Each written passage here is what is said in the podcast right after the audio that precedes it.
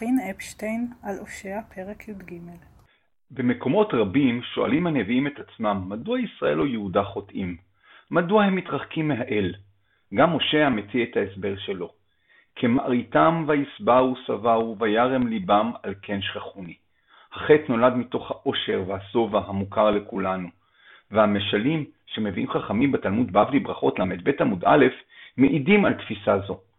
אמרי דבר רבי ינאי, אין ארי נוהם מתוך קופה של תבן, אלא מתוך קופה של בשר.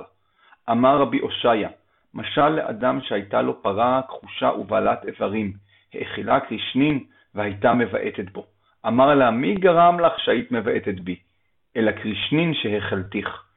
ובמשל אחר מעבירים שני אמוראים מסר שונה לחלוטין, וכך בתרגום מארמית.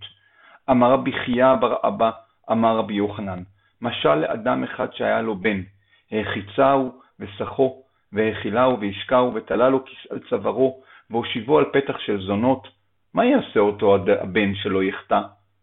אמר רב אחא ברי דרב הונא, אמר רב ששת, זהו שאומרים האנשים, מילא כיסו במינים רעים, שנאמר כמראיתם ויסברו שבעו וירם ליבם על כן שכחוני.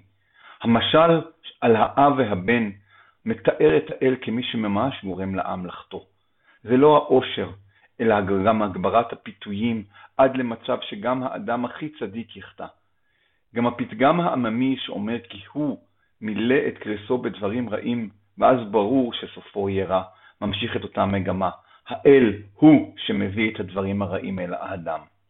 ישנה תפיסות דתיות שרואות את העושר כדבר שלילי, שסותר כל עלייה רוחנית. האם זו הטענה של הושע או של המדרש שעליו?